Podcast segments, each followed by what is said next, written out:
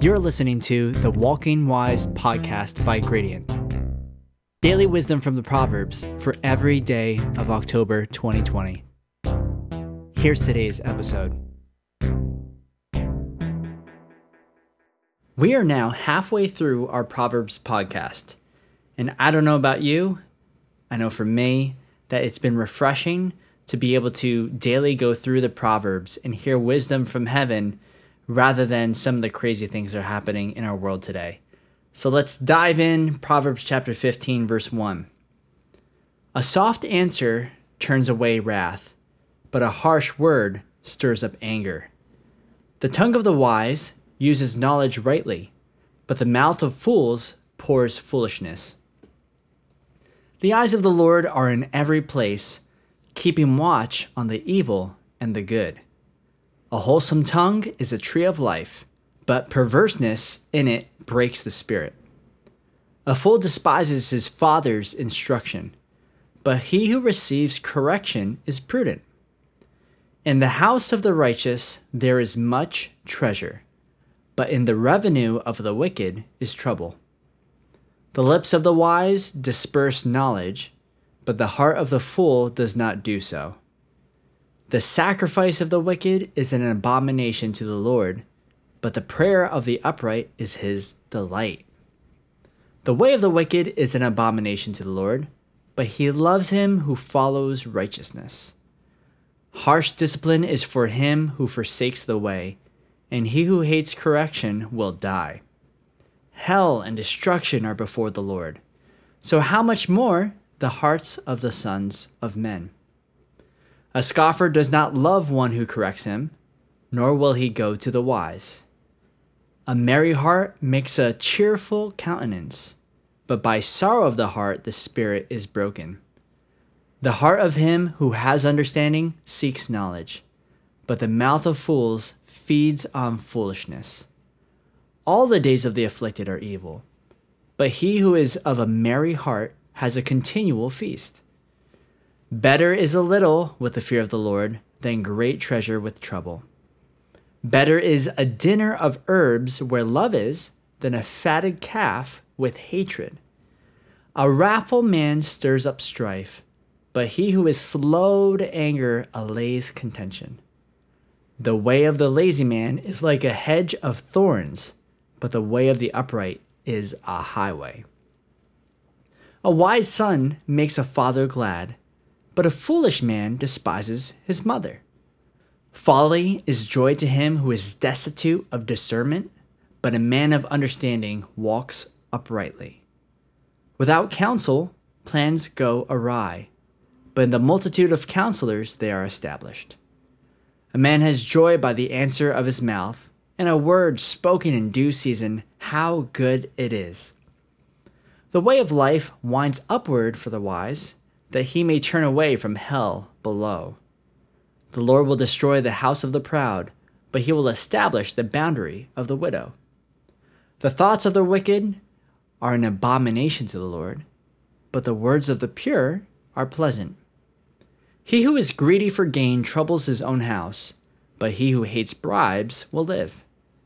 The heart of the righteous studies how to answer, but the mouth of the wicked pours forth evil. The Lord is far from the wicked, but he hears the prayer of the righteous. The light of the eyes rejoices the heart, and a good report makes the bones healthy. The ear that hears the rebukes of life will abide among the wise. He who disdains instruction despises his own soul but he who heeds rebuke gets understanding. The fear of the Lord is the instruction of wisdom, and before honor is humility. The choices we make have consequences.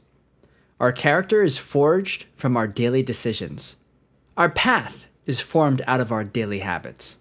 Our health, mindset, attitude all come as a result of our personal choices we may wish that our lives would look different, maybe a different job or more money, more friends, less stress. And so much of that is out of our control. But our circumstances never have to control us. because God has given us free will. So the Proverbs we cover today will highlight our attitude and actions towards life. Let's look at verse 1. A soft answer turns away wrath, but a harsh word stirs up anger. When my children, who are 8, 6, 3, and 8 weeks, get heated or scream or lash out in anger, well, maybe not the 8 week old, but the other ones, they always see it as everyone else's fault but their own. But my wife and I try to explain to them in a way that they can understand that no one can make you do anything. No one can push your buttons if you don't have any buttons to push. You and I have control over our own response and attitude. No one can make you angry or make you sin. You choose to do what you do. It's easy for people of any age to turn up the heat in a conversation, but it takes a wise and mature person to be able to remain calm as another person gets angry in an argument. Just look at our recent presidential debate. Anyone can start a fight, but followers of Jesus need to learn to surrender control to God and give soft answers. Verse 8 The sacrifice of the wicked is an abomination to the Lord, but the prayer of the upright is his delight. Here's a question Does God hear the prayers of people who don't believe in Jesus? The answer is yes and no yes, in that God knows all things, so it's not like God puts the mute button on unbelievers. But no, because God doesn't regard the petitions and requests of people who are looking to worship a false God. So, people that are in opposition towards God, why would He answer their prayers? A non believer whose idol is their success, who prays for success, prays for God to bless their idol. Now, this doesn't mean that God doesn't bless non believers. We see that all the time. Sometimes the wicked do prosper, but it's never at the cost of God's sovereign plans. The prayer of the upright, however, delights the Lord because those that trust in Jesus are looking for God's will to be done on earth as it is in heaven. Their prayers will be to accomplish God's will. For those who are unrepentant, however, the only prayer honoring to God is a prayer of surrender. Lastly, let's look at verse 19.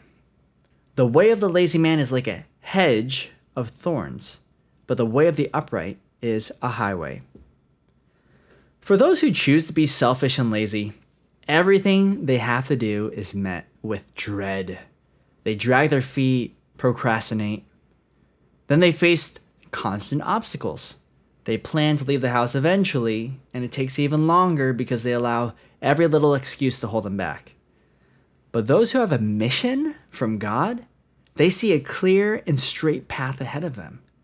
There will be obstacles, there will be challenges, but they understand that they are on a path that has a clear destination.